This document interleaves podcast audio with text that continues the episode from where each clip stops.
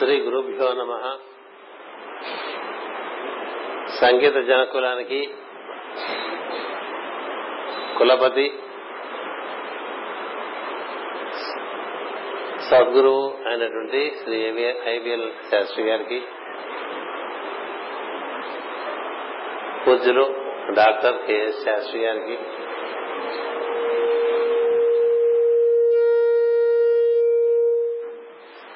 సంగీత జనకులం కార్యకర్తలకు విద్యార్థులకు అధ్యాపకులకు ఈ సాయంత్రం జరిగేటువంటి ముప్పై ఆరవ వార్షికోత్సవం సందర్భంగా విచ్చేసినటువంటి గౌరవనీయులైనటువంటి విశాఖ పుర వాసులకు అందరికీ నా హృదయపూర్వక నమస్కారం ప్రతి రెండవ శనివారం మే నెలలో సంగీత జనకులం వార్షికోత్సవం జరగడం అనేటువంటిది సాంప్రదాయంగా ఏర్పరిచారు శాస్త్రి గారు. ఆయన ఎప్పుడు చెప్తూ ఉంటారు ఫోన్ చేసి సార్ మే రెండవ శనివారం. తారీఖు అయింది మీరు ఎక్కడికి వెళ్ళిపోకండి అలాగే ఎన్ని సంవత్సరాలుగాను మూడు దశాబ్దాలు పైగా ప్రతి వార్షికోత్సవానికి నేను ఈ విధంగా రావటం జరుగుతూ ఉన్నది. వారు ముఖ్యమైనటువంటి నిర్ణయాలు ఏమి తీసుకున్నా నాకు ఒకసారి చెప్పడం జరుగుతూ ఉంటుంది. అది వారికి ఉన్నటువంటి ఒక గురి ఒక నమ్మకం. సంగీత జనకులం పంతొమ్మిది వందల డెబ్బై తొమ్మిదో సంవత్సరంలో పుట్టిన తర్వాత ఎనభై ఒకటో సంవత్సరంలో నేను మాస్టర్ గారు మాస్టర్ గారితో నేను ఐరోపా ఖండానికి ఆధ్యాత్మిక సమన్వయ యాత్రకు వెళ్ళినప్పుడు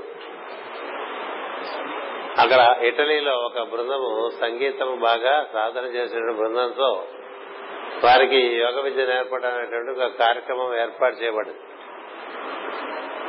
ఆ సందర్భంగా మేము ఇటలీ నగరంలో ఇటలీ దేశంలో వెనిస్ నగరానికి వెళ్ళినప్పుడు మాస్టర్ గారు నన్ను అడిగారు చాలా రకమైన కరపత్రాలు పట్టుకొస్తుంటాం కదా.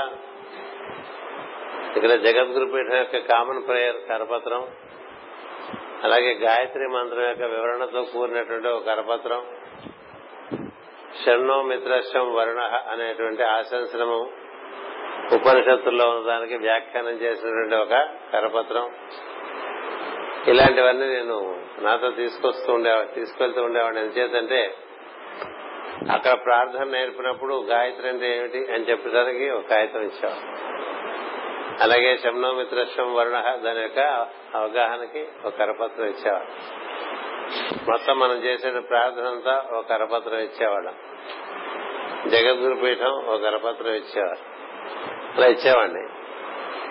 ఎనభై ఒకటిలో వెనిస్లో మాస్టర్ నన్ను అడిగారు నీ దగ్గర ఏమైనా జనకులం సంగీత జనకులం కరపత్రం ఏమన్నా ఉందా? అని అడిగారు. అడిగితే అది ఎలాంటిదేమి నా దగ్గరికి లేదు మాస్టర్ గారు పై సంవత్సరం నుంచి తప్పకుండా తీసుకొస్తానని చెప్పారు ఆ తర్వాత ఎనభై రెండో సంవత్సరం నుంచి అన్ని కరపత్రాలతో పాటు మాస్టర్ గారితో ఈ కరపత్రం కూడా తీసుకుని వెళ్తూ ఉండేవాళ్ళని. ఎక్కడ సంగీతం గురించి వస్తే అక్కడ మనం కరపత్రం.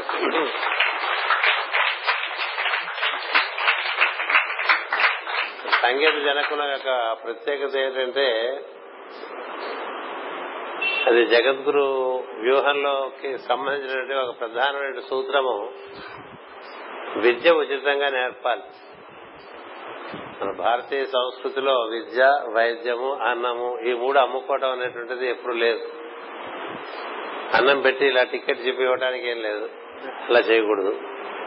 అలాగే వైద్యం చేసి ఇంత ఫీజు అని అడగకూడదు. అలాగే ఏ విద్య నేర్పినా కూడా ఇంత ఇంత ఖరీదైందని చెప్పడం అనేటువంటిది సంస్కృతి కాదు. విద్య వైద్యము అన్నము అనేటువంటిది ఉచితంగా మనం ఎంతమంది జీవులకు అంది మానవులకు అందించగలిగితే అంత అందిస్తున్నటువంటి వారు సంస్కరింపబడుతూ ఉంటారు. అంచేత మనకి ఎన్నో సంస్థలు ఉండవచ్చు. సంగీతాన్ని శిక్షణ శాస్త్రాన్ని శిక్షణ ఇస్తున్నటువంటి వారు.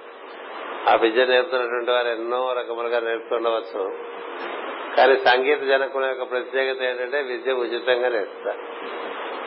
అది చాలా గొప్ప. కాకపోతే విద్య నేర్చుకునే వారికి ఒక కట్టుబాటు ఉండాలని ఒక మూడు వందల రూపాయలు డిపాజిట్గా ముందు తీసుకుంటారు. వారు ఎన్ని సంవత్సరాల కోర్సులు చేరితే అన్ని సంవత్సరాల కోర్సు పరిపూర్ణంగా పూర్తి చేసి వెళ్ళేప్పుడు వాళ్ళకి ఒక సర్టిఫికేట్తో పాటు మూడు వందలు కూడా ఇచ్చేస్తారు. మధ్యలో మానేసిన వాళ్ళకి మాత్రం ఇవ్వరు. అలా ఏర్పాటు చేశారు. ఏం చేద్దంటే సంగీత విద్య ఎందు శ్రద్ధ ఉండాలి. ఉచితం అంటే శ్రద్ధ తక్కువగా ఉంటుంది. ఉచితంగా హోమియో వైద్యం చేస్తుంది జగద్గురుపీఠం. ఉచితంగా యోగ విద్య నేర్పుతుంది. ఉచితంగా జ్యోతిర్విద్య నేర్పుతుంది. ఉచితంగా వేదం నేర్పుతుంది. ఉచితంగా ధ్యానం నేర్పుతుంది. ఉచితమే అంతా ఉచితమే. గురు పూజలు చేసినా వేలాది మంది కలిసి ఒక చోట కొన్ని రోజుల పాటు కార్యక్రమం చేసుకున్నా ఇంత ఫీజు అనే ఉండదు. ఈ పనికి ఇంత ఫీజు అనేటువంటిది సంస్కృతి కాదు. అది మ్లేచ్ఛ సంస్కృతి అది. అది మనకి కూడా బాగా అభ్యసింది చేత ఏ పని చేసినా దీనికి మనకి ఎంత ముడుతుంది అనేటువంటి భావన సంస్కృతి అందు నిజమైనటువంటి సంస్కృతి అందు ఉండదు. అంచేత మాస్టర్ గారికి జనకులం అంటే చాలా ప్రీతి మాస్టర్కి గారు. ఆయన నాతో ఆ రోజు అన్నారు ఇటలీలో బిజినెస్లో మేము ఉన్నప్పుడు నువ్వు గుర్తుపెట్టుకో మన సంస్థల్లో జన సంగీత జనకులం ఒకటి అని చెప్తారు మన సంస్థల్లో సంగీత జనకులం ఒకటి. అన్ని అన్ని సంస్థలు నేను నీ చేతిలోనే పెడుతున్నాను ఆ సంస్థ కూడా నీ చేతిలోనే పెడుతున్నాను అన్నారు. అంటే ఏదైనా ఒక మహాపురుషుడు మహాత్ముడు సద్గురువు ఆ విధంగా మనకి ఒక బాధ్యత అప్పచెప్పినప్పుడు దాన్ని మనం చాలా నిశ్శబ్దంగా అందుకుని లోపల దాన్ని దాన్ని హృదయస్థం చేసుకోవాలి. చేసుకుని నిర్వర్తిస్తూ ఉండాలి. ఇక్కడ చిత్రం ఏంటంటే జనకులంలో సంగీత జనకులంలో ఐబిఎల్ శాస్త్రి గారు భారతుల వారే నన్ను కోరారు. మీరే దీనికి గౌరవ అధ్యక్షులుగా ఉండాలని మీరు ఉండక తప్పదని కూడా చెప్పారు. రెండు వేల తొమ్మిదో సంవత్సరం నేను అన్ని సంవత్సరాల నుంచి పదవీ పదవి విరమణ చేస్తున్నాను శాస్త్రి గారు. అంచేత సంగీత జనకులాలు కూడా పదవి విరమణ చేస్తున్నానంటే అలా వీలు పడదు మీరు ఉండాలి నేను ఉన్నంతకాలం మీరు ఉండాలి నా తర్వాత కూడా మీరే ఉండాలంటూ చెప్తా అంటే దీంట్లో నేనేం చూస్తానంటే మాస్టర్ గారి సంకల్పం చూస్తా.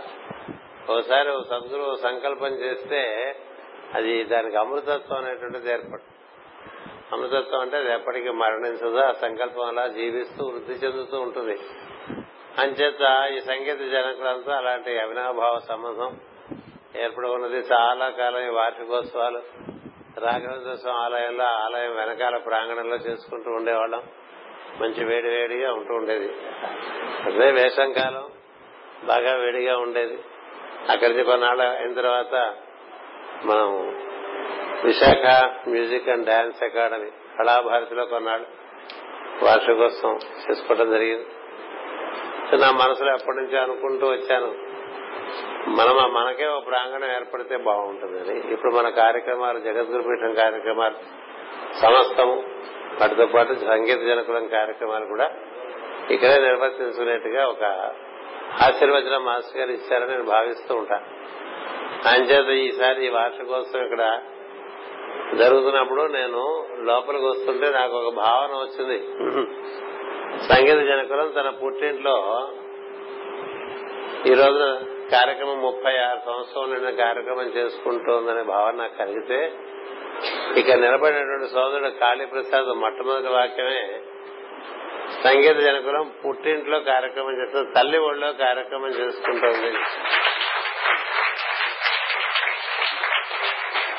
ఈ ఈ ప్రాంగణంలో ఒక రకమైనటువంటి అదృశ్యమైనటువంటి ఆశీర్వచనం ఒకటి ఉన్నది. అది మాసరికి గారు ఏర్పాటు చేశారు పంతొమ్మిది వందల డెబ్బై ఏడో సంవత్సరంలో. ఇప్పటికి నలభై సంవత్సరాలు అయింది అంచేత ఇక్కడ మాసరికి గారితో పాటు వారు ఎవరిని అనుసరిస్తూ వచ్చారో వారందరి యొక్క ఆశీర్వచనమే కాదు సాన్నిధ్యం కూడా లభించేటువంటి స్థలం ఇది. అంచేతే మాసరికి గారు ఈ ప్రాంత తన దేహత్యాగం చేసేప్పుడు కూడా నేను రాధామాధవం నుంచే వెళ్తాను అందుకని నన్ను ఇక్కడే ఉంచేయండి. ఇక్కడి నుంచే నేను దేహ పరిత్యాగం చేసి ఊర్ధలోకాలకు వెళ్తానని చెప్పారు. అంచేత ఆ ప్రాంగణంలో ఈ రోజున ఈ కార్యక్రమం జరుగుతుంటే మాస్టర్ గారు చాలా ఎక్కువగా గుర్తు వస్తున్నారు. ఏం చేస్తుంటే వారు చాలా ఆనందించేటువంటి కార్యక్రమం ఇది. అది అలా ఉండగా మనకి ఐవీఎల్ శాస్త్రి గారు వారు చాలా అకుంఠితమైనటువంటి దీక్ష అకుంఠితమైన దీక్ష. అలాంటి దీక్ష విద్యార్థులు నేర్చుకోవాలి. ఆయన దగ్గర నుంచి నేర్చుకోవాల్సిన విషయాలు ఉన్నాయి. సంగీతం మాత్రమే కాదు వారిలో సంకల్ప బలం చాలా అధికం. ఎంత అధికం అంటే మూడు సార్లు దాదాపు మరణ ద్వారముల దగ్గరకు వెళ్ళి తిరిగి వచ్చేసారు ఆయన. సంగీత జనకులం కోసమే మూడు సార్లు. ప్రతి ప్రతిసారి ఈసారి వెళ్ళిపోతారేమో అనుకున్నటువంటి స్థితి నుంచి అలా వీలు పడదని మళ్ళీ తిరిగి వచ్చేసినటువంటి సంకల్ప బలం ఏం చేద్దంటే ఆయన సంగీతానికి ఆ విధంగా తను తను అంకితం చేసుకున్నారు. మనం కూడా ఏదైనా కార్యక్రమం చేస్తే కొన్ని దశాబ్దాల పాటు ఆ కార్యక్రమాన్ని అదే స్ఫూర్తితో అదే శ్రద్ధతో అదే భక్తితో అదే దీక్షతో నిర్వర్తించినప్పుడే మన జీవితాలు పండుతాయి ఈ కార్యక్రమానికి. ఓ చక్కని కళ ఏర్పడుతుంది ఒక సంఘానికి చాలా ఉపయోగకరంగా అది తీర్చిదిద్దబడుతుంది. మనకి ఐవీఎల్ శాస్త్రి గారి పక్కన కూర్చున్నట్టు కేఎస్ శాస్త్రి గారు డాక్టర్ గారు మాస్టర్ గారి దగ్గర నుంచి హోమియో వైద్యాన్ని ఆయన నిర్వర్తిస్తున్న వైద్య ఆలయాన్ని అందుకున్నారు. వారు అలాగే అకుంఠిత దీక్షత వైద్యాలను నిర్వర్తించడం చేత వారి జీవితం నందు వారు కృతకృత్యులయ్యారు ఉత్తీర్ణులయ్యారు. వైద్యాలయం ద్వారా వేలాది మంది వైద్యులు రోగులకి ఉచితమైనటువంటి చికిత్స జరుగుతూ వచ్చింది. కొంతమంది వైద్యులు కూడా ఏర్పడ్డారు. అలాగే ఐవీఎల్ శాస్త్రి గారి నుండి ఎంతో మంది అధ్యాపకులు ఏర్పడ్డారు. అది ముఖ్యం.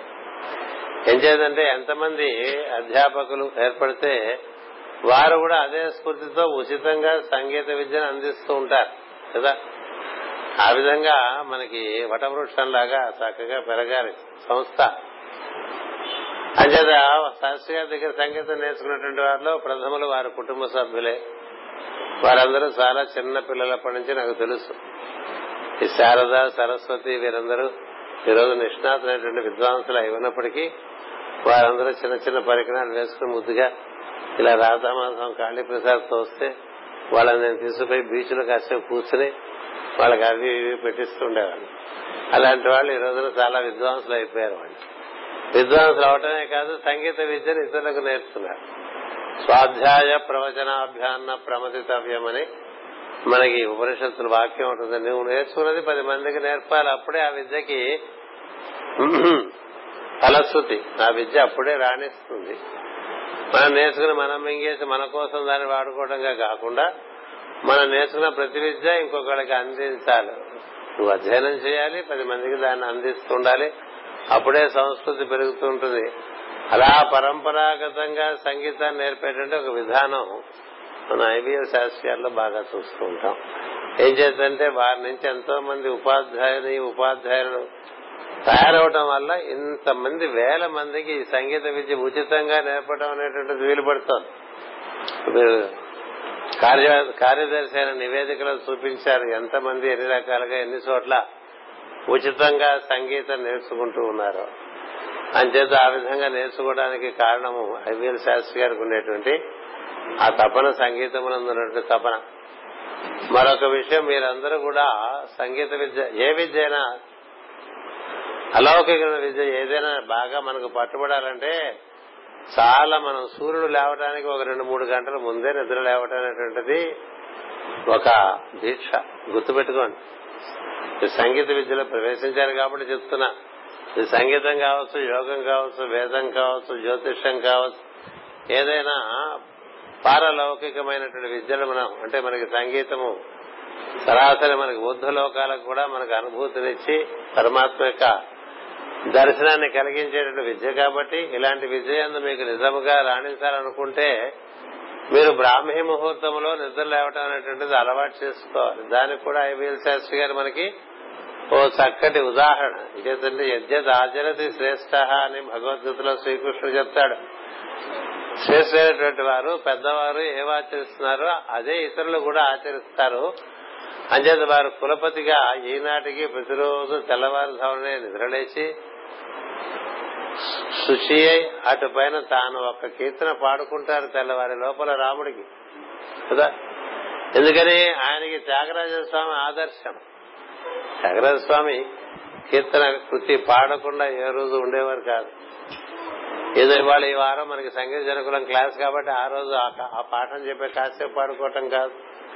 ప్రతినిత్యం సంగీత సాధన చేసుకుంటూ ఉండాలి. అది అనుస్యూతం చేసుకోవాల్సిన సాధన.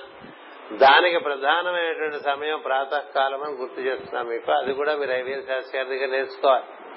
ఏం చేద్దంటే అలౌకికము లేక పారలౌకికము విద్యలు మనకి బాగా అవ్వాలంటే మనలో సంస్కృతి బాగా పెరగాలి. మనలో ఉండేటువంటి శరీరంలో ఉండేటువంటి ధాతువులు బాగా పునర్నిర్మాణం కావాలి. వాటి ఎందు ఒక సంస్కారం ఏర్పడాలి. మలినాలు పోవాలి. అంచేతే పూర్వకాలంలో సంగీత సాధన చేయించడం అంటే నాలుగు గంటలకల్లా గురువు గారి శిష్యులు తీసుకున్నట్ల నది ఒడ్డుకి వెళ్ళి కంఠం వరకు నీళ్ళలో ముంచి అప్పుడు గాత్రని గాత్ర శుద్ధికి అప్పుడు బాగా ఓంకారం చేయించడం ఆ తర్వాత కొన్ని ఆలాపనలు చేయించడం ఇలాంటివన్నీ చేస్తూ ఉండేవాళ్ళు. ముఖ్యం మనం పీకల దాకా తినేసి సంగీతం చేసుకుందామంటే అవదు. సంగీతానికి దేహశుద్ధి ఉండాలి ఇంద్రియ శుద్ధి ఉండాలి మనస్సు శుద్ధిగా ఉండాలి. శుద్ధి కాదు ఇంకా తర్వాత ఏంటంటే భక్తి ఉండాలి. భక్తి వినా సన్మార్గము కలది సంగీత జ్ఞానం మనకు అవ్వాలంటే భక్తి ప్రధానం. త్యాగరాజ స్వామి గాని ముత్తుస్వామి దీక్షితుల వారు గాని ఇతర వాగ్గేయకారులు గాని వారంతా అత్యంత ప్రతిభావంతులు అవటానికి మూల కారణం పునాదిలో వారికి జీవలక్షణంలో భక్తి ఉన్నది. భక్తి లేని సంగీతం మన ఎందు రాణించేస్తుంటే భక్తి ఉన్న చోట సరస్వతి దేవి చక్కగా నృత్యం చేస్తుంది. పరమశివుని యొక్క ఆశీర్వచనం చాలా ఉంటుంది. అన్ని విద్యలకు మూలము పరమశివుడే. సమస్త విద్యలకు మన సాంప్రదాయంలో మూలము గురువు ఆది గురువు అన్ని విద్యలకు పరమేశ్వరుడే. సంగీత విద్యకు మనకు పరమేశ్వరుడు అందుకని నటరాజ స్వామిని పెట్టుకుంటారు ఆరాధనకి. సరస్వతి దేవుని పెట్టుకుంటారు అలాగే గణపతిని పెట్టుకుంటారు. ఏం చేతంటే విద్యలు బాగా మనకు అబ్బాలంటే కుదురు ఉండాలి మనిషికి. కుదురు. మనకున్న అన్ని దేవతల్లోనూ అత్యంత కుదురుగా కనిపించేటువంటి దేవతామూర్తి గణపతి. అంచేతే మీకు మంత్ర విద్య తంత్ర విద్య అయినా యోగ విద్య అయినా సంగీత విద్య అయినా మరొక విద్య అయినా గణపతి ఉండాలి. మొట్టమొదటి స్తోత్రం మనం గణపతి కూర్చే చేస్తూ ఉంటాం కదా. సంగీత జనకులం పాఠాలు కూడా మొట్టమొదట ఏకదంతం ఉపాస్మహే అనేటువంటి ప్రార్థన చేసుకునే చేసుకుంటాం.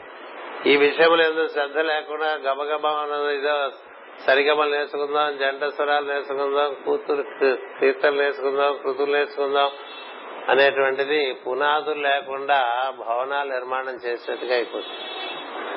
అంచేత మీకు భక్తి చాలా ప్రధానంగా ఉండాలి. మీకు ఉండేటువంటి స్ఫూర్తి ఎలా ఉండాలంటే అందరూ నాలుగు గంటలకే నిద్ర లేవాలి.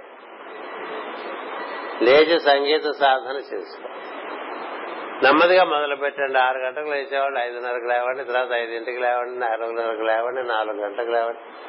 యోగ విద్య నేర్చుకునే వాళ్ళైనా సంగీత విద్య నేర్చుకునే వాళ్ళు ఏ విద్య నేర్చుకునే వాళ్ళైనా వాళ్ళకి విద్య అవ్వాలంటే బ్రాహ్మీ ముహూర్తం అబ్బినట్లుగా ఇతర సమయాల్లో విద్య అబ్బదు అంచేత మీరు ఆ విధంగా కేవలం ఇది ఫ్యాషన్ కోసం నేర్చుకోపోకండి లోపల నాదమును ఉపాసన చేయటం కోసం సంగీతం.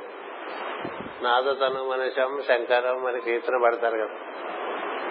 అంటే మనకి నాదం రూపంలో ఈశ్వరుని యొక్క స్పర్శ లభిస్తుంది సంగీతంలో ఆ నాదం అనేకమైనటువంటి కీర్తనల ద్వారా రాగముల ద్వారా మనలో నృత్యం చేస్తూ ఉంటుంది మూలాధార నుంచి. సహస్రాల వరకు కూడా మనలో ఉండేటువంటి నాదము రకరకములుగా నృత్యం చేస్తూ ఉంటుంది. గీతం పాడుతూ ఉంటే లోపల దాని యొక్క స్వరం మనకి చక్కగా దర్శనమిస్తూ ఉంటుంది. మరి అలాంటి దర్శనాలు జరగాలంటే సంగీత సాధన చేసుకునేటువంటి వాళ్ళు కళ్ళు మూసుకుని మనం చేస్తున్నటువంటి ఉచ్చారణ ఏదైతే ఉందో గానం ఏదైతే ఉందో దాన్ని శ్రద్ధగా వింటూ లోపల బాగా మనము దర్శించడము అలాగే వినటం చేస్తూ ఉండాలి. బయట వాళ్ళు వినటం కోసం అనుకోబోకని సంగీతం ముందు మీరు వినాలి. మీరు వింటూ ఉంటే బాగా లోపల మీరు పలుకుతున్న సంగీతము మీ లోపల క్రమంగా ఆ రాగం ఏ విధంగా నృత్యం చేస్తుందో కనిపిస్తుంది. అంతేకాదు దాని యొక్క రూపురేఖలు తెలుస్తాయి. అంతేకాదు కాంతివంతంగా గోచరిస్తుంది.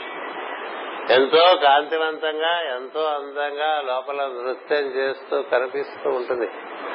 ఇలా ఉంటుంది. లేదా పారాయణ చేసేవారైనా సూక్తములు ఉచ్చరించేప్పుడు చక్కగా అక్షరములు పలకవలసిన విధంలో పలుకుతూ ఉంటే కంఠంతో విశుద్ధి అందు ఈ బాలభాగమందు చక్కగా పుంజములు పుంజములుగా వెలుగులు రకరకాల వెలుగులు అనేక వర్ణములతో వాడికి గోచరం అవుతుంది. అందుకనే వేద పారాయణ కూడా సంగీత పరంగానే ఏర్పాటు చేశాడు పరమశివుడు.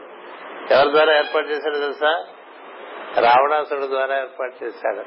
ఎందుకంటే రావణుడు అతని గ్రావాణములు అంటే కంఠములో ఉండేటువంటి మనం చెప్తాం కదా వోకల్ కార్డ్స్ అంటుంటాం అతని కొంత అద్భుతంగా ఎవరికీ లేవు ఆయన చాలా చక్కగా గానం చేయగలడు వీణాగానం చేయగలడు. అతని చేతనే వేదమునకు స్వరం ఏర్పరిచాడు పరమశివుడు. అంచేత మీరు సాధన చేసేటువంటి సంగీతము కేవలం ఏదో నాకు కూడా నాకు అన్నమాచార్య కీర్తనలు వచ్చినాయి ఓ పది త్యాగరాజస్వామి కృతులు వచ్చినాయి సంతోషపడిపోవటానికి వెంటనే ఎక్కడికో వెళ్ళిపోయి మనం వేదికలు ఎక్కి అక్కడ గానం చేయడానికి అనుకోవద్దు. ఎంచేతంటే జన్మ సాఫల్యం చేసుకోవడానికి పనికొచ్చేటువంటి ఒక అద్భుతమైన విద్యలో సంగీతమైన విద్య ఒకటి. ఆ విద్యను అలాంటి దృష్టితో మనం అభ్యసించాలి తప్ప మనం ఏ గ్రేడ్ ఆర్టిస్ట్ అయినా ఏ ఏఆర్లో మనం పాడుతున్నామా? ఇది కాదు ముఖ్యం. త్యాగరాజ స్వామి ఏఆర్లో ఏ ఐఆర్ లోనూ పాడలేదు. A grade artist C grade artist ఆ ఆర్టిస్ట్ సర్టిఫికేట్లు ఏం పుచ్చుకోలేదు. దైవమే సర్టిఫికేట్. మనం పాడితే ఎవరు సంతోషించాలి? లోపల దైవం సంతోషం ఈ లోపల ఈశ్వరుడు ఉన్నాడు. నీకునేటువంటి భక్తి పారవశ్యం చేత నువ్వు ఈశ్వరుని మెప్పించగలిగితే నువ్వు నువ్వు అభ్యసిస్తున్నటువంటి విద్యగా అదే ఫలశ్రుతి. అదే పరమావధి. ఏ విద్య అయినా సరే ప్రపంచం మెచ్చుకోవడం లెక్క కాదు. ప్రపంచం ఒక రోజు మెచ్చుకుంటుంది ఒక రోజు విమర్శిస్తుంది మరో రోజు మర్చిపోతుంది కూడా కదా? నిన్న న్యూస్ పేపర్లో హెడ్ లైన్ ఇవాళ ఏమీ కాదు కదా? మళ్ళీ వాళ్ళు ఇంకో హెడ్ లైన్ అంచేత న్యూస్ పేపర్లు మ్యాగజైన్లు వీటిలో మన బొమ్మలు ఎంత పడ్డాయనేది ముఖ్యం కాదు. ఆకాశంలో ఒక రికార్డు ఉంటుంది. అది అప్పటికి చెరిగిపోని రికార్డు.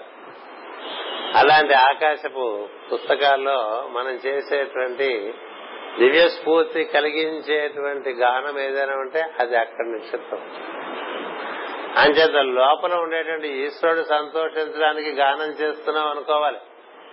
పూజ చేసినా అంతే హోమం చేసినా అంతే అభిషేకం చేసినా అంతే ఈశ్వరుని సంతోషపెట్టడానికే మనం ఏ పని చేసినా. మనం ఏం చేసినా జీవితంలో దానివల్ల ఈశ్వరుడు నీ లోపల ఉండే ఈశ్వరుడు నీ బయట వ్యాప్తి చెందినటువంటి ఈశ్వరుడు సంతోషిస్తున్నాడా లేదా అనేటువంటిది ప్రధానం. అంచేత మీరందరూ ఇలాంటి కొన్ని మంచి విషయాలు మీరు కేవలం పాట పాడుకోవటం కోసం వచ్చాం అనుకుంటే రాదది ఇలాంటివన్నీ వాళ్ళ దర్శనం చేయొచ్చు. నేను కాళీప్రసాద్ నాకు చిన్నప్పటి నుంచి బాగా సన్నిహితుడు గారు చెప్తూ ఉంటా నాన్నగారు సంరక్షించుకోవటం నీ వంతు. చాలా మంది ఉండొచ్చు శాస్త్రీయాన్ని సంరక్షించుకునేవాళ్ళు. కానీ ఎవరు ఆయన బాగా సంరక్షించుకుంటారో వారి నుంచి ఆ స్పర్శ వారికి కదా? ఇప్పుడు ఆయన సంరక్షించుకునేవాడు ఆయన నన్ను నా దగ్గర తీసుకొస్తూ ఉంటారు చాలా జాగ్రత్తగా తీసుకొస్తుంటారు. నేను వాళ్ళని ఎక్కువగా పరిశీలించి చూస్తూ ఉంటా. ఏం చేద్దంటే ఏ పుణ్యం చేసుకోవటం వల్ల ఆయనకి సేవ చేసుకోగలుగుతున్నారు? ఒక దీక్షాపరుడైనటువంటి దీక్షాయుతమైన జీవితమును గడుపుతూ తొంభైల్లో ప్రవేశించినటువంటి వ్యక్తి ఒక యువకుడు వలె కార్యక్రమాలు నిర్వర్తిస్తూ ఉన్నప్పుడు అతనికి సహాయపడుతూ అహర్నిశలు తోడుగా ఉండేటువంటి వాళ్ళు ఏదో పూర్వపుణ్యం ఉండకపోతే అలా జరగదు. అంచేత మీరు వింటారు కదా పాట పాటలు మీకు నేను చెప్పేది మీరే నాకు చెప్తారు. దొరకునా దొరకునా ఇటువంటి సేవ అని ఆయనకి సేవ చేసుకుంటే సంగీతం వస్తుంది. ఎందుకంటే సాన్నిధ్యం వల్ల అబ్బుతుంది విద్య గురు సాన్నిధ్యం వల్ల విద్య అబ్బుతుంది తప్ప కేవల శాస్త్ర జ్ఞానం వల్ల కూడా అబ్బది ఇందాక నేను చెప్పినవన్నీ ఒక ఎత్తు. ఇందాక నేను చెప్పినవన్నీ ఒక ఎత్తు. గురువు గారిని సేవించుకోవడం ఒక ఎత్తు. తద్విద్ధి ప్రతిపా ప్రణిపాతేన పరిప్రశ్నేన సేవయ ప్రవర్తించితే జ్ఞానం జ్ఞానిన తత్వదర్శన అన్నారు. ఆయన చేత తెలుసుకోమని చెప్తాడు శ్రీకృష్ణుడు ఏంటంటే తెలుసు జ్ఞానులకి బాగా సేవ చేసుకో. బాగా వారిని వారి యొక్క ఇప్పుడు ఆ వయసులో ఆయనకి ఆయన స్ఫూర్తి పరంగాను ప్రజ్ఞాపరంగాను వయసు లేదు ఆయనకి. దేహపరంగా వయసు ఉంటుంది. కదా? కానీ దేహపరమైనటువంటి పరిమితులు ఉంటాయి. ఆ పరిమితులకి మీరు సహకారం అందించి దానికి సప్లిమెంటరీగా మీరు పనిచేస్తున్నారనుకోండి అంటే ఆయనకి అంగములుగా ఏర్పడ్డారనుకోండి. దాని వలన మీకు అనుగ్రహం ఆయన ప్రత్యేకించి ఆశీర్వదించాలని ఏం లేదు. అది అలా ప్రవహిస్తూ ఉంటుంది. అంచేత ఇలాంటి విషయాలు మీరు కొన్ని బాగా కుటుంబ సభ్యులు గాని ఆయన యొక్క అనుయాయులు గాని ఆయన చక్కగా ఒక మణిని మణిని కాపాడుకున్నట్టుగా కాపాడుకుని వారి నుంచి పొందవలసినటువంటి విద్యంతా పొందటానికి ప్రయత్నం చేయాలి. ఎందుకంటే సంగీత విద్య ఆ విధంగానే పెద్దలందరూ నేర్చుకున్నారు. ఎంత అద్భుతంగా నేర్చుకున్నారంటే మనం ఊహించలే కథలు చదువుకుంటే మీకే తెలుస్తాయి. ఒక్కొక్కరు ఒక్కొక్కరు ఏ విధంగా సంగీతం అందు దర్శనం చేశారు. అమ్మను దర్శనం చేయాలి ఈశ్వరుని దర్శనం చేయాలి. నారదుని యొక్క అనుగ్రహం పొందినటువంటి వారే అద్భుతమైనటువంటి సంగీత విద్వాంసులైనారు. అంచేత నారదుడు తుంబుడు తుమ్ముడు హనుమంతుడు గణపతి పరమశివుడు సరస్వతి వీరందరి ఎందు మీకు శ్రద్ధ ఉండాలి. అన్నిటికి మించి ఇంకొక విషయం చెప్పి ఆపేస్తా. ఏమిటంటే కాలాన్ని చక్కగా మీరు మన్నించాలి. కాలాన్ని మన్నించాలి. ఇన్ని గంటలకి మనకి పాఠం అంటే దానికి ఐదు నిమిషాలు ముందుగానే గురువు గారు వచ్చి కూర్చుంటారు. గురువు గారు వచ్చి కూర్చున్న తర్వాత మనం రాకూడదు పాఠానికి. అలా వచ్చేవాడికి విద్య రాదు. మనం చూసా కింద రాజవారం ఇక్కడ పాఠం జరిగింది. ఏది? సోదరుడు చిరంజీవి కాళీప్రసాద్ సౌభాగ్యవతి రమణి ఇక సంగీతం పాఠం చెప్తుంటే పది గంటల నుంచి మొదలుపెట్టి వాళ్ళు చెప్తూ ఉంటే పది నలభై పదకొండు గంటలకు కూడా విద్యార్థులు వస్తున్నారు సంగీతం నేర్చుకోవడానికి. నేనైతే రాను. ఈ రాధమాసంలో కార్యక్రమం ఏమైనా చేస్తున్నప్పుడు సమయానికి రాని వాళ్ళంతా బయట ఉండాల్సింది. ఎంచేతే కాలాన్ని మన్నించని వాడిని కాలం మన్నించదు. కాలం మన్నించకపోతే ఏ విధమైనటువంటి వృద్ధి మనిషికి ఉండదు. You respect time time respects కాలమే సృష్టిలో దైవం. ఇరవై నాలుగు తత్వములతో చేయబడినటువంటి ఈ సృష్టిలో దాన్ని అధిష్ఠించి నడిపించేటువంటి దైవము కాలస్వరూపుడై నడుస్తూ ఉంటాడు. అంచేతే మనకి ఎప్పుడు తోస్తే అప్పుడు మనం కార్యక్రమానికి వస్తాం. మనం ఎప్పుడు చూస్తే అప్పుడు పాఠానికి వస్తాం అనుకోకండి ఎందుకంటే ఉచితం కదా అని. ఉచితం కదా అని ఎప్పుడు పడితే అప్పుడు రాకూడదు. దానికి ఒక కాల నియమం ఉంటుంది. ఇప్పుడు అలాగే శాస్త్రీయ మనకి ఉచితంగా హోమియో వైద్యం ఇస్తారు. సమయం ఉంటుంది. వేళలు పెడతారు ఆ వైద్యాన్ని. ఆ వేళకి అక్కడ ఉండాలి. మనకి ఉచితం అనేసరికి ఒక అశ్రద్ధ వస్తుంది. అది మన సంస్కార లోపం అని తెలియాలి. అందుకని ఉచితం వద్దండి అని చెప్తూ ఉంటారు అందరూ. ఉచితంగా పెడితే విలువ విలువ ఉండదని విలువ ఉండదని. కానీ సత్యం ఏంటంటే ఏది ఉచితమో అది అమూల్యం అని తెలియాలి. అమూల్యం.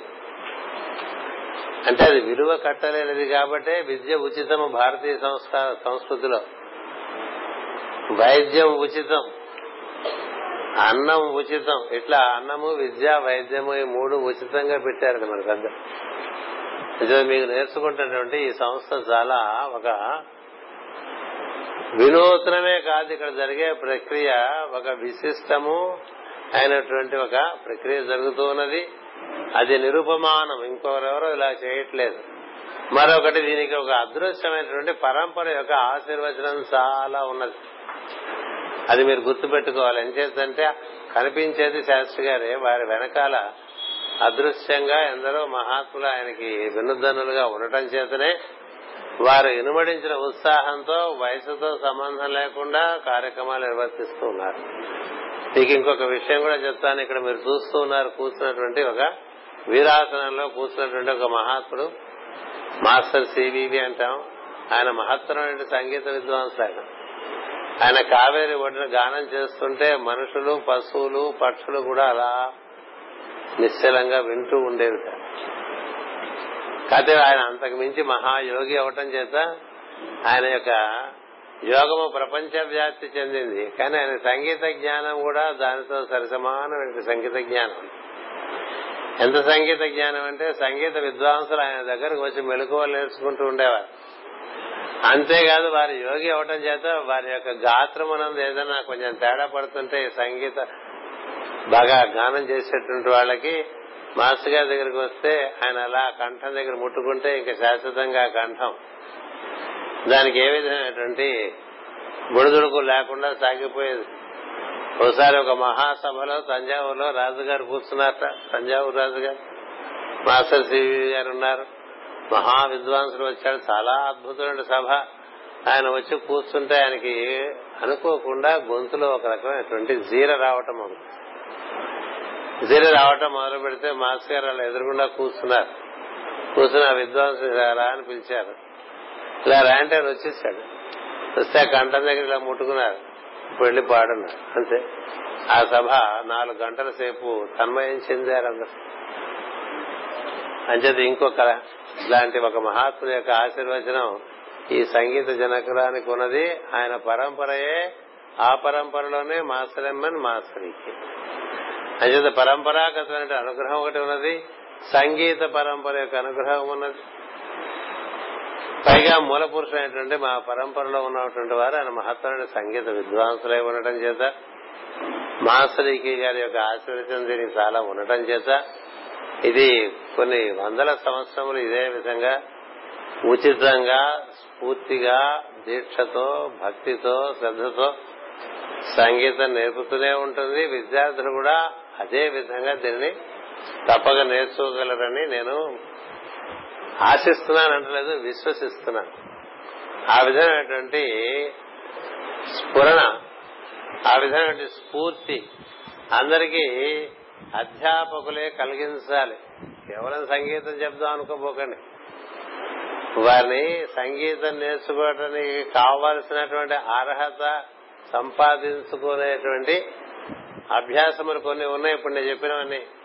అవి కూడా నేర్చుకో భక్తి కావాలి. తన్మయత్వం కావాలి.